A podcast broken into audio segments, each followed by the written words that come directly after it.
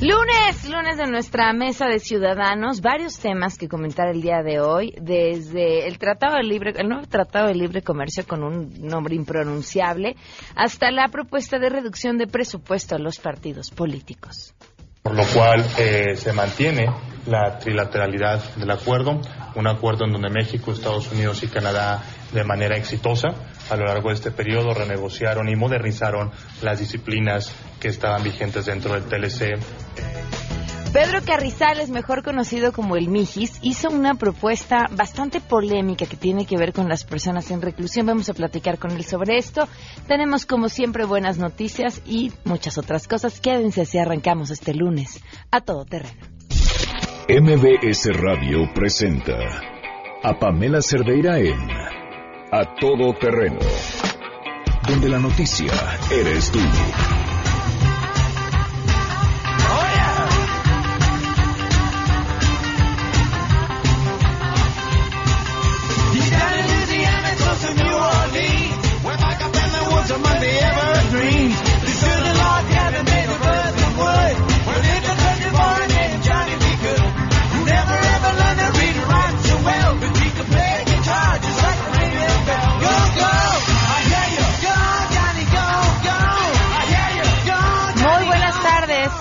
Gracias por acompañarnos en Ato Terreno en este lunes 8 de octubre del 2018. Soy Pamela Cerdeira.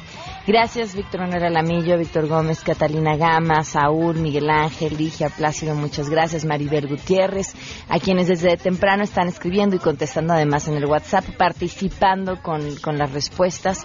Muchísimas gracias. El teléfono en cabina 5166-1025, el número de WhatsApp 5533329585 a todoterreno.mbs.com, el correo electrónico, Twitter y Facebook. Me encuentran como Pam Cerdeira. Y vamos una vez con la pregunta del día. ¿Qué opinan sobre el financiamiento de los partidos políticos? ¿Cómo, ¿Cómo tendría que ser? ¿Habría que reducirlo? ¿Que se quede como está? ¿Que les den más dinero? Quizá algún loquillo por ahí cree que eso es una buena idea. ¿Qué opinan? Queremos conocer tu opinión a todo terreno ¿Qué opinas del financiamiento a partidos políticos? Pienso que los partidos podrían recibir esos recursos, pero podrían también ser productivos.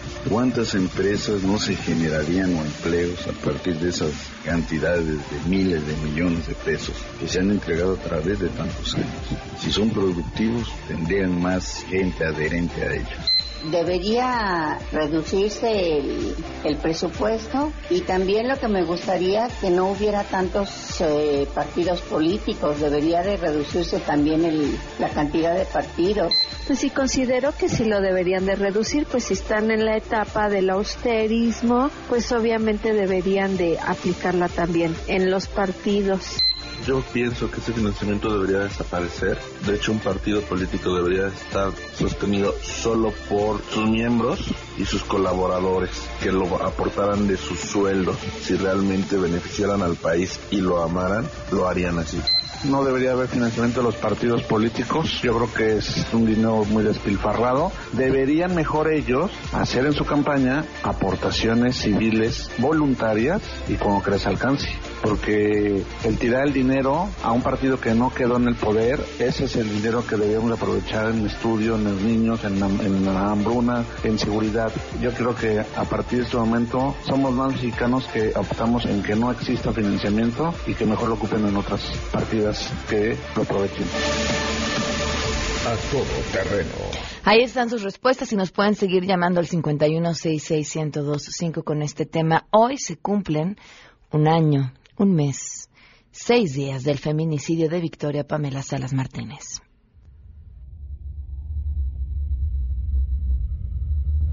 Hasta apenas hace muy poco, será un mes, mes y medio que empezaron a girar esa orden de aprehensión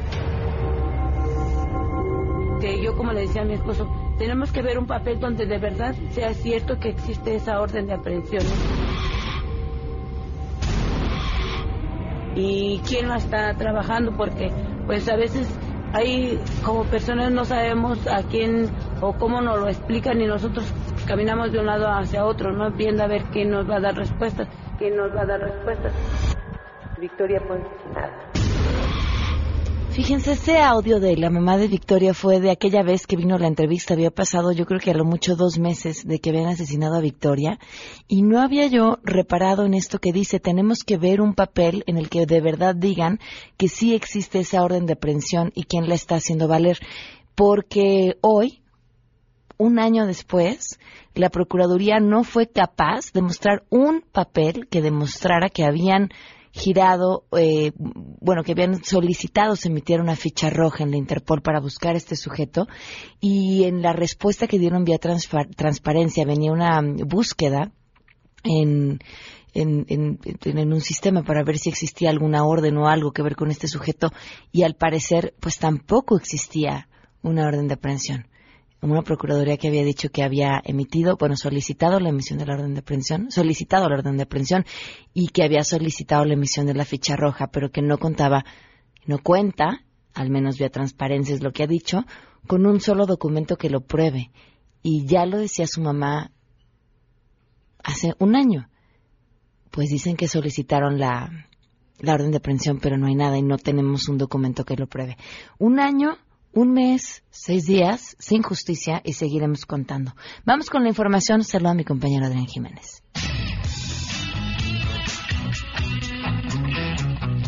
Buenas tardes. Michael aumentó la velocidad de sus vientos y evolucionó a huracán categoría 1 en la escala de Saffir-Simpson, informó el Servicio Meteorológico Nacional. El organismo dependiente de la Comisión Nacional del Agua detalló que a las 10 horas el ciclón se ubicó a 200 kilómetros al este de Cancún y a 220 kilómetros al este-noreste de Cozumel, ambos de Quintana Roo, con vientos máximos sostenidos de 120 kilómetros por hora, rachas de 150 kilómetros, mientras que avanza en dirección al norte a 11 kilómetros por hora. Indicó que las bandas nubosas del huracán originarán tormentas puntuales intensas en el norte de Quintana Roo, tormentas muy fuertes en el oriente y el norte de Yucatán y tormentas fuertes en el oriente de Campeche. De igual forma, precisó que se espera viento que pueda superar los 60 kilómetros por hora con oleaje de 2 a 3 metros de altura en las costas de Yucatán y Quintana Roo, mientras que en las costas de Campeche se prevén vientos con rachas de hasta 50 kilómetros por hora, con posible formación de trombas marinas frente a la costa norte de Quintana Roo. El Servicio Meteorológico Nacional, en coordinación con el Centro Nacional de Huracanes de Miami,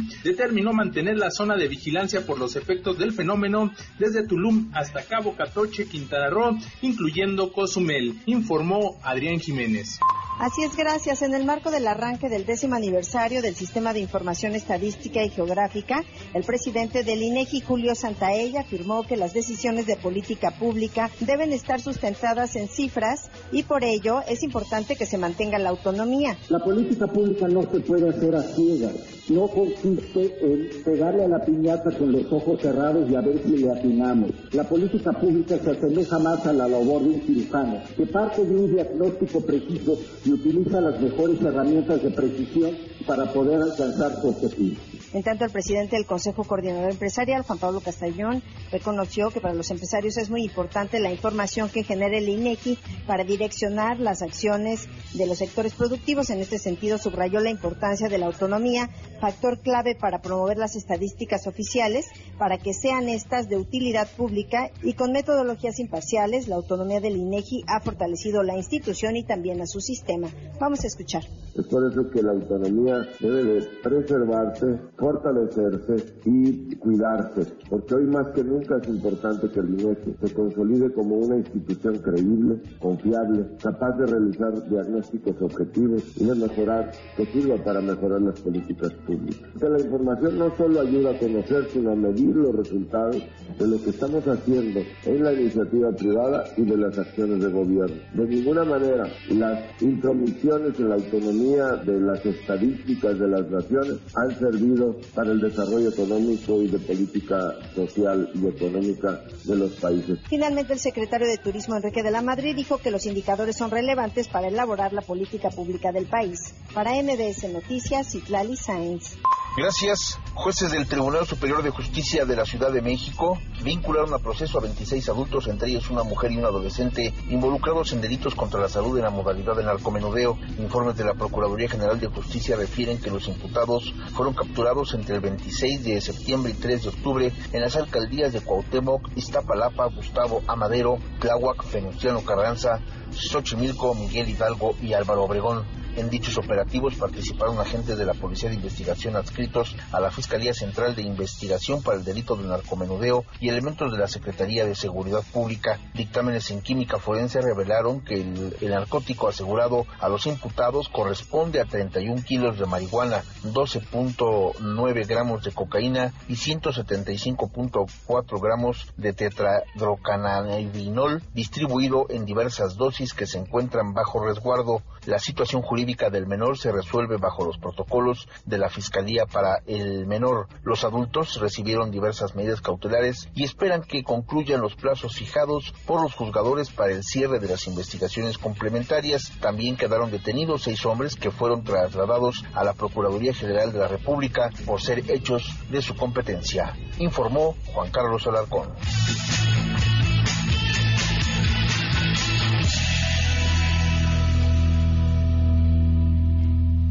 Y tenemos buenas noticias.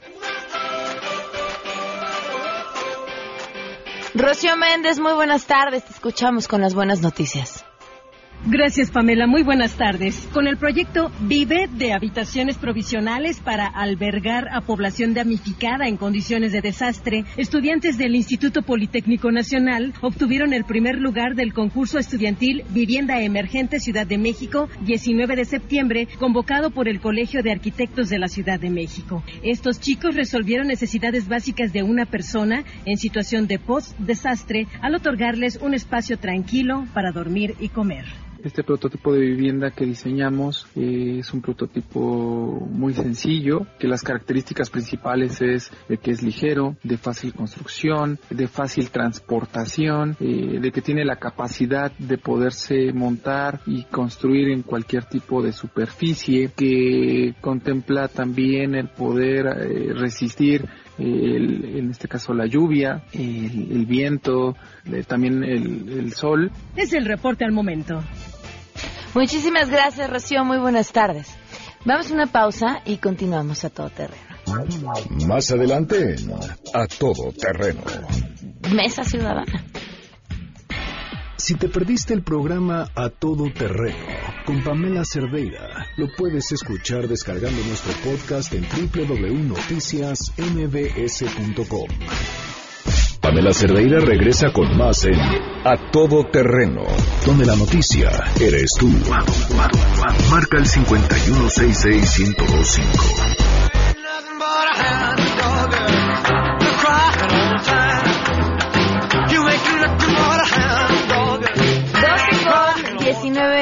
Minutos. Voy, voy a aprovechar para darles la bienvenida porque ya vamos a arrancar en unos momentos con la Mesa Ciudadana. Está aquí Roberto Duque. Bienvenido, ¿cómo estás? Gracias, Pamela. Gracias por acompañarnos. José Antonio Newman, bienvenido, ¿cómo estás? Gracias, Pamela, bien, gracias. Ya telefónica está también Lourdes Morales. ¿Cómo estás, Lourdes? Buenas tardes. Bien, gracias. Triste de no verlos en persona. Bueno, pero, gracias por la conexión. Aquí nos acompañas. Y vía telefónica, eh, porque íbamos a ir con una entrevista con él antes, pero bueno, pues de una vez lo aprovechamos y si alguien de la mesa quiere platicar o hacerle alguna pregunta, bueno, hacerle una pregunta más que platicar.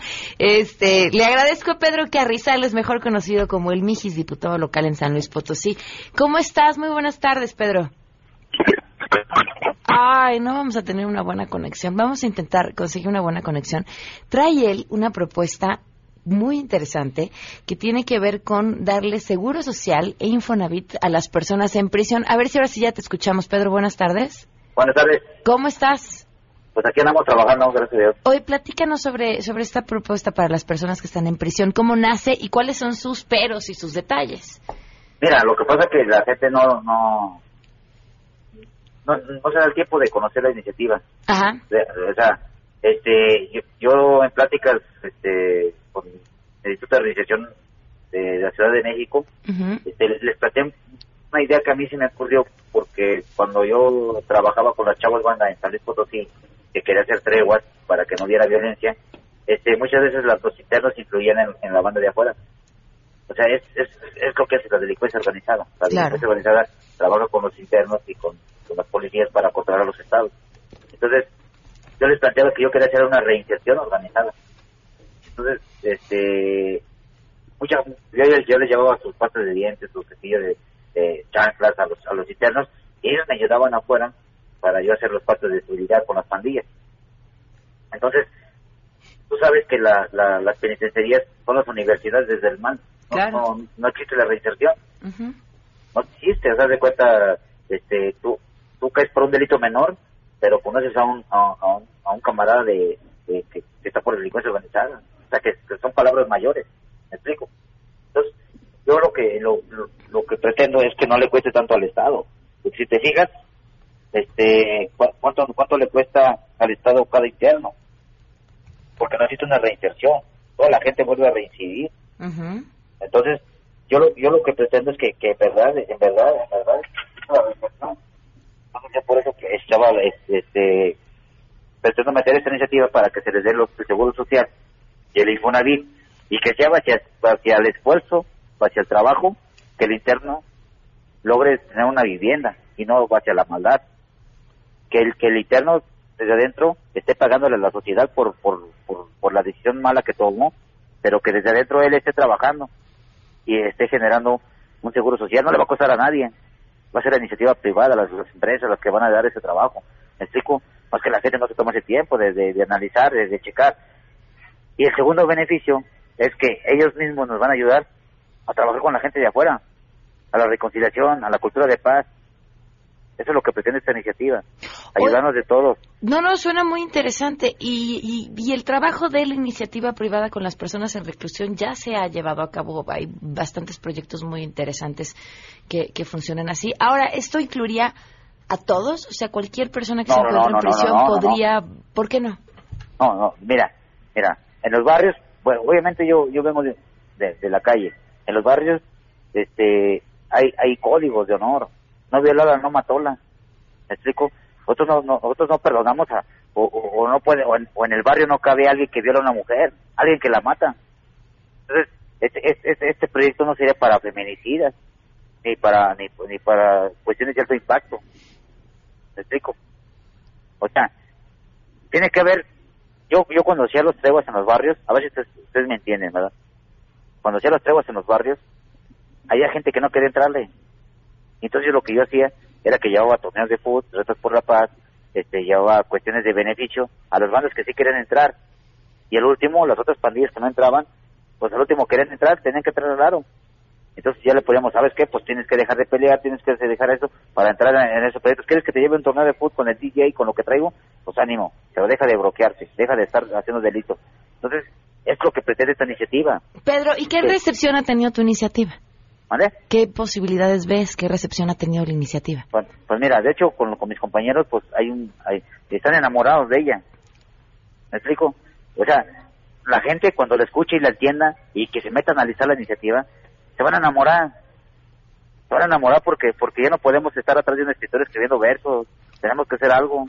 No ha funcionado la, la, la, la, política de eh, guerra contra el narco, no funcionó nada. Entonces, tenemos que hacer cosas poco ortodoxas. A lo mejor sé que causa controversia mi iniciativa, pero está vista desde abajo. Estamos atacando el problema de raíz. ¿Me explico? Lulu, José Antonio, este Roberto, ¿tienen alguna pregunta o algún comentario que quisieran hacer? Pues no, yo contra lo que quisiera decirles felicidades.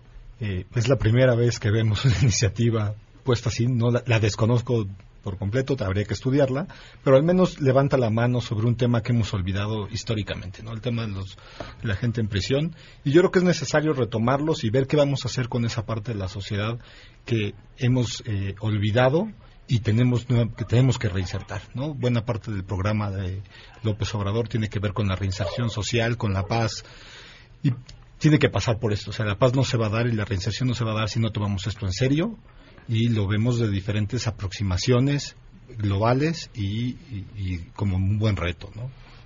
A mí también me parece, eh, Pamela, que eh, este tipo de cuestiones eh, vienen de una perspectiva distinta que muchas veces no se tiene en los órganos legislativos o parlamentarios, ¿no? A mí muchas veces me dicen, es que cómo es posible que llegue a la Cámara de Diputados, no sé, un deportista, una actriz, un, este, cosas por el estilo, y, y, yo lo que digo es al contrario, esa es la representación nacional. Entonces, no se les debe de exigir, por supuesto, pues imagínate que todos tuvieran que ser abogados en un extremo, ¿no? Bueno, por gracias al cielo que no es así, ¿verdad? Entonces, ese pluralismo, eh, creo que esta es una iniciativa en efecto muy interesante porque no podemos abandonar la intención del estado de readaptación en los centros de reclusión. Eso no se puede abandonar. Sabemos que en la práctica es difícil que se dé la readaptación, pero tiene que seguir el esfuerzo. Y entonces me suena, en efecto, igual que, que a, a José Antonio Newman, me suena muy interesante este, este tema para pues procurar en efecto eh, que sea una realidad esta redactación y además pues que produzcan, ¿no? Eh, em, que, tengan la posibilidad de seguir siendo personas productivas incluso pues dentro de un centro penitenciario. Lulu. Sí, pues yo escucho muy optimista. Eh, qué bueno que piense que le van a hacer caso y que va a despertar entusiasmo. Nada más dos cuestiones. La primera, ¿qué tan solo estás con este proyecto, qué tan acompañado estás no solo de la gente de tu partido, sino por parte de los integrantes de la coalición que llevó a López Obrador al poder. Y por otro lado, qué tanto se está articulando con otras medidas que ya se han propuesto anteriormente para evitar el crimen adentro de las prisiones y el mal estado que hay en las prisiones. Existen estudios como los de Elena Saola que han dado, eh, que han reflejado las terribles condiciones en las que se encuentran las prisiones en México y que bueno tiene que ver con la criminalización de los jóvenes y el escaso, la escasa oferta de oportunidades que da la sociedad. Pedro. Mande. No, que te decía que si lo, has sopesado con otras propuestas sobre el tema de la seguridad dentro de las mismas cárceles. Pues mira, yo de hecho, si se dan cuenta, yo eh, he viajado mucho por todo el país para encauzar esta, sinergia que se desató por, por las cuestiones que me hicieron visible a nivel mundial de mi lucha. Y quieren saber cómo es que he logrado el acercamiento con las bandas. Entonces este yo les comento a todos los lugares donde voy es que es que debemos de hacer cosas debemos ser irreverentes. O sea yo me topo con muchas cuestiones pero no van acercados a este sector. Siempre se, se, se, se pone un proyecto pero no que se le toma en cuenta a, los chavos de banda. Por ejemplo, van y les ponen un, una cancha de fútbol y quieren jugar fútbol y quieren jugar básquet. O sea, no se les toma en cuenta, no se les dice qué es lo que quieren, qué es lo que, qué es lo que necesitan. Y, y, me, me, me, juzgan, me prejuzgan, me dicen que por qué hay que darles a, todos los chavos banda. Pues es que tenemos que hacer cosas diferentes, si no vamos a seguir viviendo en un estado violento, un estado donde este se va a desatar este eh, feminicidios, homicidios, y, y, entonces, mira, ahorita hay una droga hay una droga que se llama el cristal, que ese, ahorita está pegándoles a las mujeres. Vamos a estar viendo cuestiones como, como más feminicidios.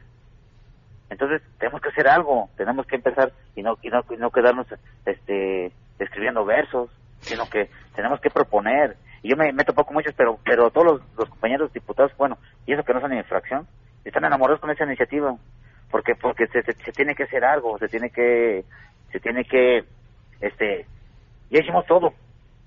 Bueno, supuestamente, ¿no? Ahora hay que hacerlo diferente. Pedro, diferente. pues te agradezco mucho que nos hayas tomado la llamada y estaremos siguiendo lo que sucede con esta iniciativa. Pues ojalá y ojalá la chequen, ojalá y, también se enamoren como, como yo, ¿verdad? Este, yo me apasiono de estos temas y sé que, sé que es el camino para la cultura de paz y sueño con eso. Muchísimas gracias, Pedro. Buenas tardes. Adiós. Bueno, pues seguimos en la mesa con otros temas y el que nos tenía el del financiamiento de los partidos. ¿Quién quiere arrancar? Eh, pues mira, eh, Pamela, esta es una cuestión que ahora está planteando Morena, la propuesta concreta, han presentado una iniciativa hace unos días en el Senado de la República, es reducir a la mitad el financiamiento que han tenido los partidos políticos. Esto es una reforma constitucional. Eh, la fórmula del financiamiento está en el artículo 41 de la Constitución. Es una gran bolsa de dinero que se les da a todos los partidos, o sea, de ahí se distribuye. Esa gran bolsa de dinero se calcula de la siguiente manera, hoy por hoy, ahorita vemos lo que propone Morena, es em, multiplicar el número de ciudadanos inscritos en el padrón electoral, que son en números cerrados 90 millones, por el 65%, antes era el salario mínimo, ahora es de la unidad de medida, que anda son como, son como ochenta y tantos pesos, el 65% de esos son como 50 pesos. Entonces, fíjate, padrón por 50 pesos, eso da una cifra cercana a los 5 mil millones de pesos. Esa es la bolsa anual que hoy por hoy se llevan los partidos políticos de financiamiento público en su conjunto. Morena lo que dice es, vamos a reducirlo a la mitad. Entonces, en lugar de ser el 65%, sería el 32,5%. Y bueno, pues esto tendría evidentemente pues un ahorro de eh, dos mil millones, más de dos mil millones eh, de pesos. No es nueva la idea de reducir el financiamiento a los partidos. Incluso es curioso porque ahora hay quien me dice, no, es una medida de Morena para debilitar a los otros partidos políticos y tratarlos de asfixiar y de esa manera incrementar, digamos, su control. Sí, pero da la casualidad que hace no mucho, hace un año más o menos, el propio PRI, el PAN, incluso otros partidos políticos, proponían reducir no al 50%, al 100% el financiamiento público. A mí me parecía bastante demagógico porque pues venía la elección de 2018, Morena ya se perfilaba pues que, que, podía tener fuerza electoral, pero era una forma de estrangularlo, al menos así lo veo yo.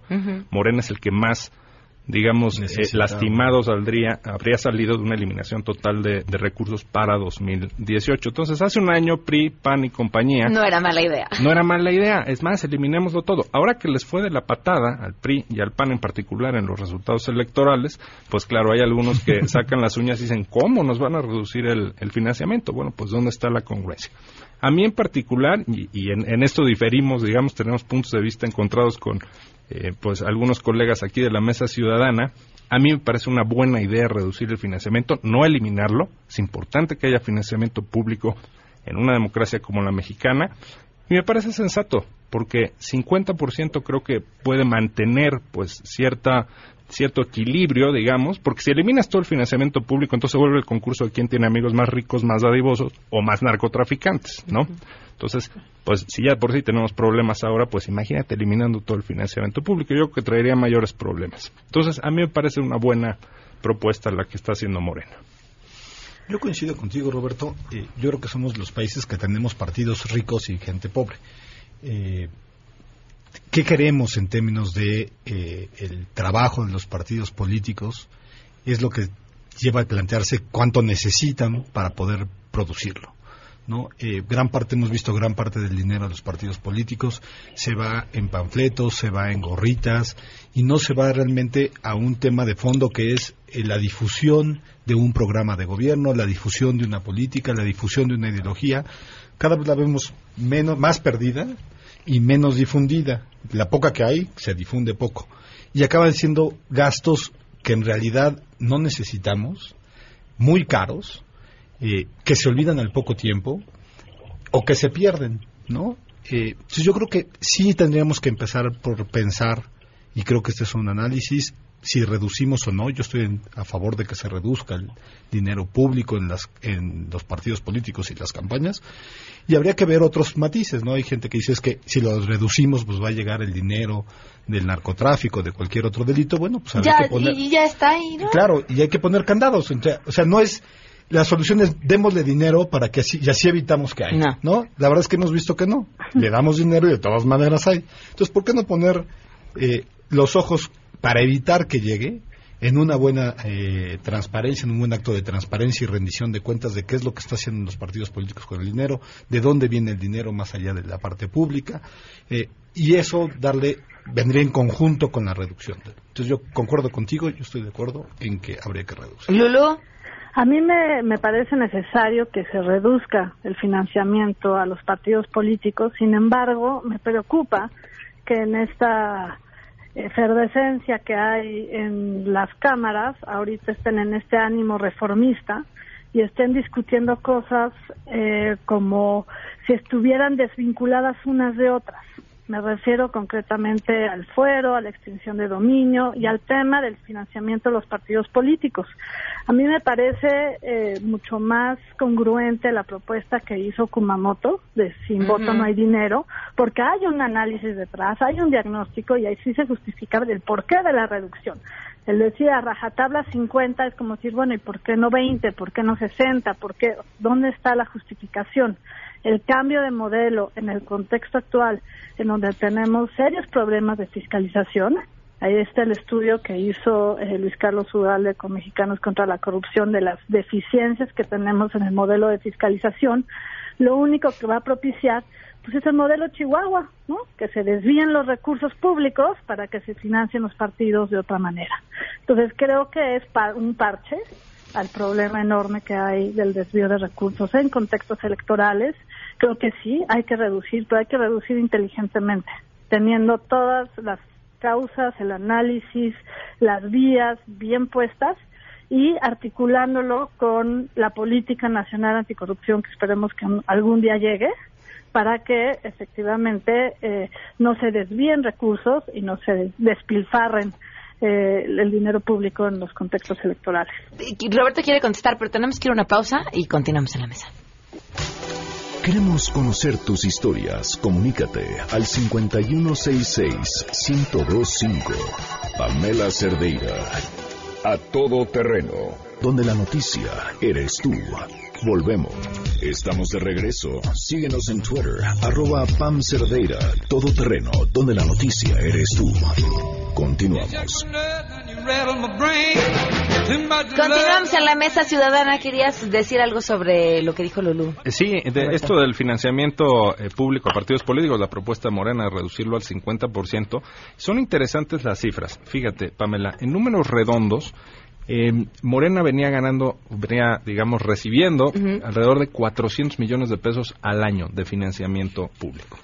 Ahora que va a ser pues el partido rico de México, porque ya sabemos que en gran medida este dinero se exactamente este dinero se distribuye en función de la fuerza electoral que hayan demostrado los partidos en la última elección de diputados. Así es que por sus resultados en 2015 Morena venía recibiendo alrededor de 400 millones de pesos pues ahora va a estar alrededor de los 1.500 millones de pesos, cerca de 1.600 millones de pesos anuales. O sea, prácticamente Morena, por sus mm, resultados electorales en 2018, los próximos tres años cuadruplicó prácticamente eh, la cantidad de recursos que recibía.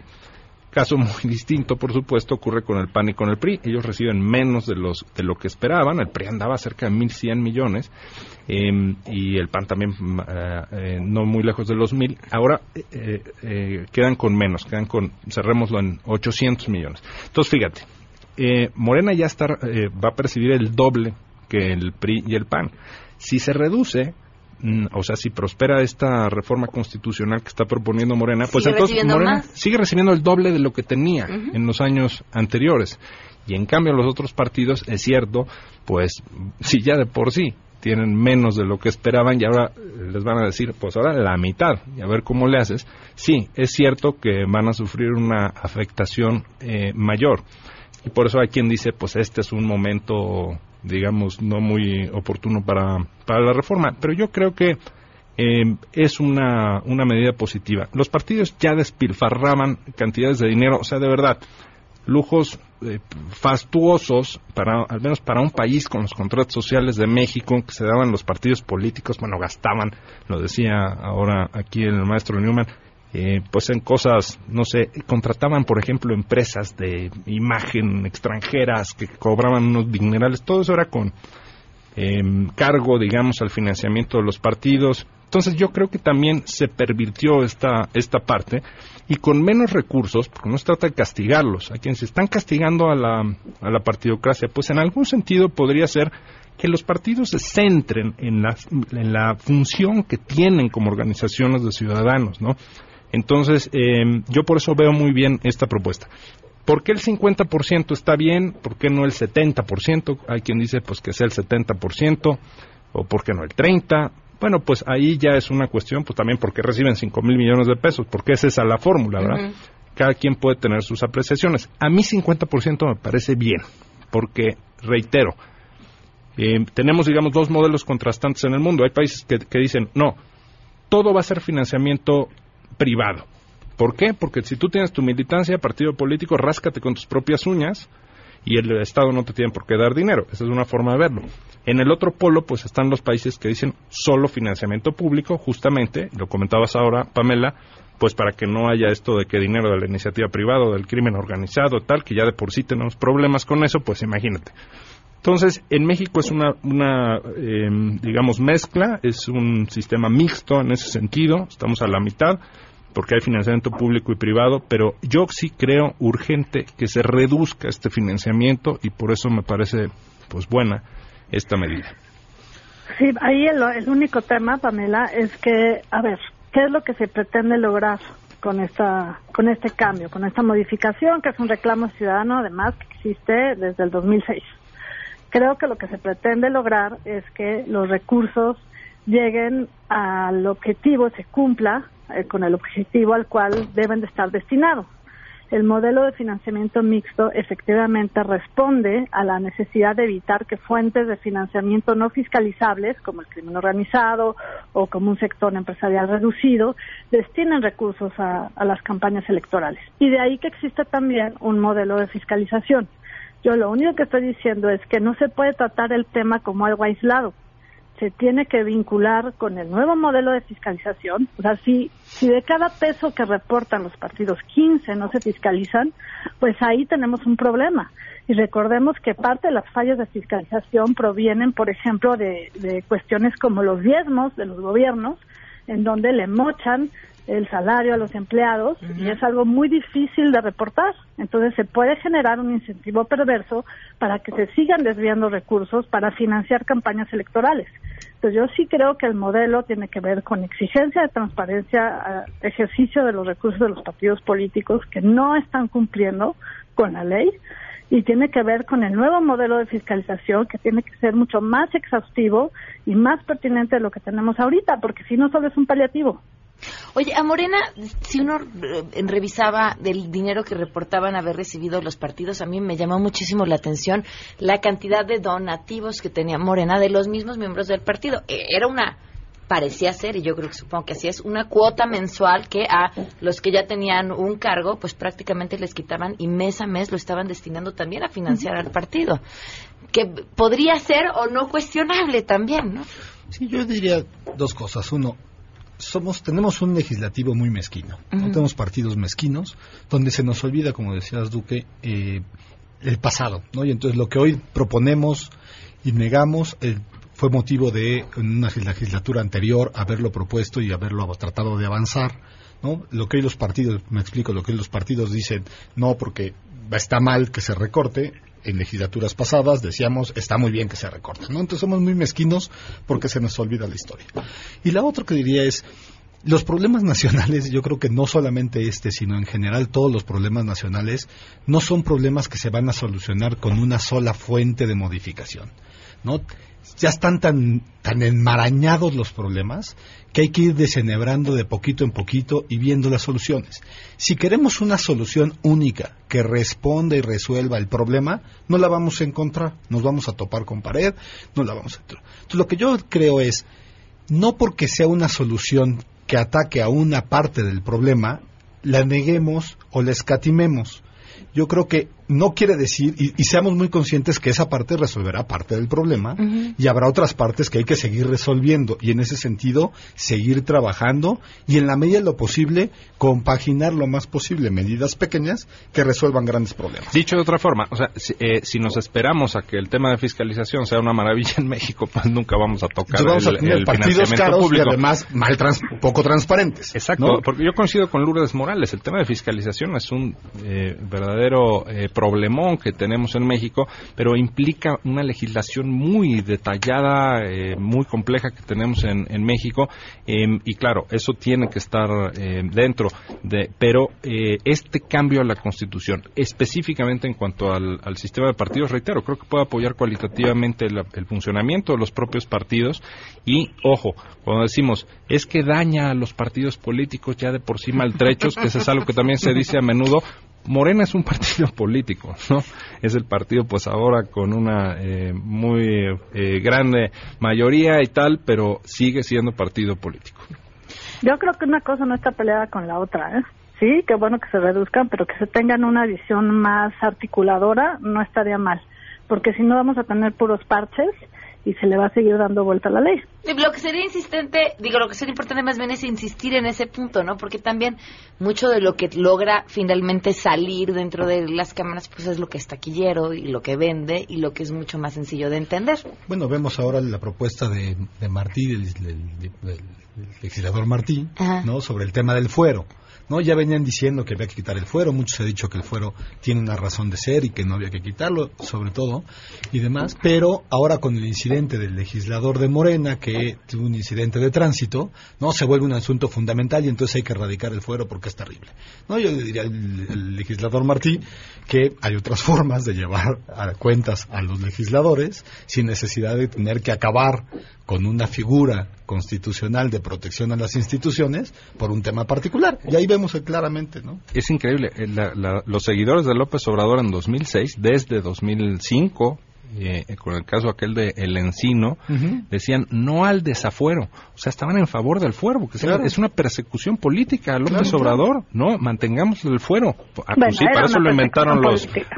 Claro que era una persecución política para inhabilitarlo y que no pudiera participar en las elecciones de 2006. Entonces sus seguidores decían no al desafuero. O sea, y sí, para eso inventaron los ingleses el fuero hace muchos años.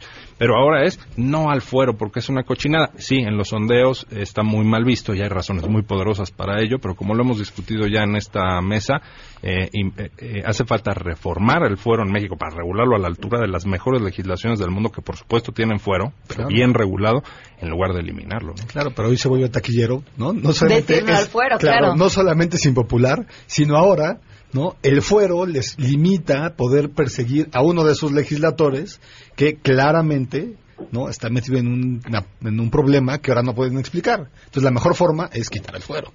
No, es una locura. Había otra cosa que querías comentar, Roberto, acerca de la agenda legislativa.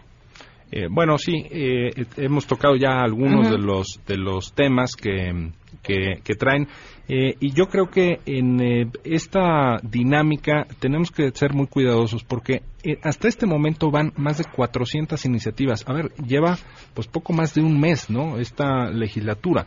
Está bien, por supuesto, pues que haya actividad de los legisladores y que planteen ideas. Hace empezamos el programa discutiendo una muy interesante, por, cier- eh, eh, por cierto, pero sí pienso que, y en esto coincido completamente con Lourdes Morales, tiene que haber una armonización, o sea, porque si estamos haciendo reformas aisladas unas de otras, entonces de pronto nos encontramos con que hay contradicciones entre unas leyes y otras, y todo eso abre pues la puerta a la discrecionalidad, por ejemplo, y a que un criterio judicial pues te tumbe una legislación y tal. O sea, tiene que ser una tarea, yo sé que es difícil en un cúmulo de tantos legisladores en cualquiera de las dos cámaras eh, federales o en los congresos locales, pero sí procurar que sea un trabajo legislativo más cuidadoso y, como digo, más armónico.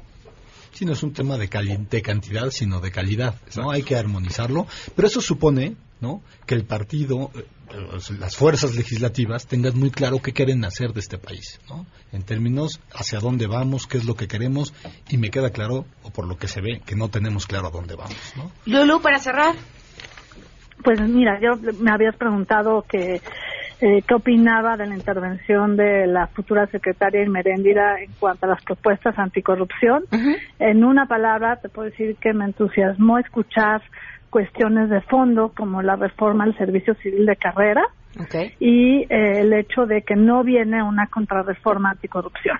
Ella se dijo desconfiada de algunos nombramientos, algunos no dependen del Ejecutivo, más bien del Senado y de otros órganos de representación. Eh, entonces, pues creo que es una buena noticia que tenga como eje fundamental del combate a la corrupción la profesionalización de la función pública. Sí, sin duda. Para cerrar.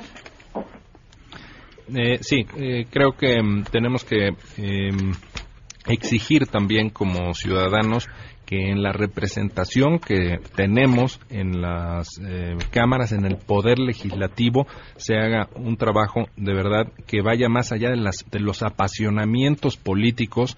Yo he dicho y ahora lo vuelvo a decir, ojalá que adopten esa medida en México, eh, la figura de los letrados, o sea, que eh, eh, los legisladores que tienen que ser un retrato, digamos, de la sociedad mexicana, eh, tengan sí una, un apartado técnico de juristas eh, neutrales, como ocurre en muchos países, que es un puesto pues que se concursa y es muy difícil serlo y es muy prestigiado cargo el de, el de letrado, o se le puede llamar de otra forma, pero son estos expertos que lo que dicen eh, los diputados, las propuestas, pues son los encargados de organizarlas, son los encargados de hacerlas eh, compatibles unas con otras y de darles, por supuesto, pues cierta técnica legislativa para que después no se caigan en una acción de inconstitucionalidad o que no sea pues una legislación de mucha cantidad en efecto, pero de poca, calidad.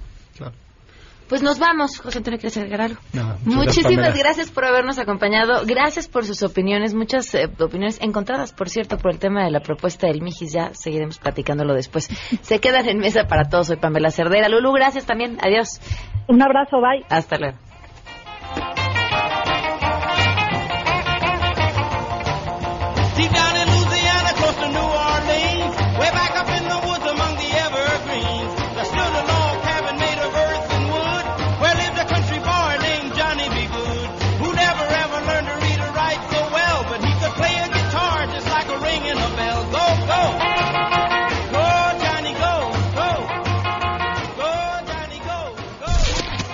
MBS Radio presentó a Pamela Cerdeira en A Todo Terreno. Te esperamos en la siguiente emisión, A Todo Terreno, donde la noticia eres tú. MBS Radio, en entretenimiento, estamos contigo.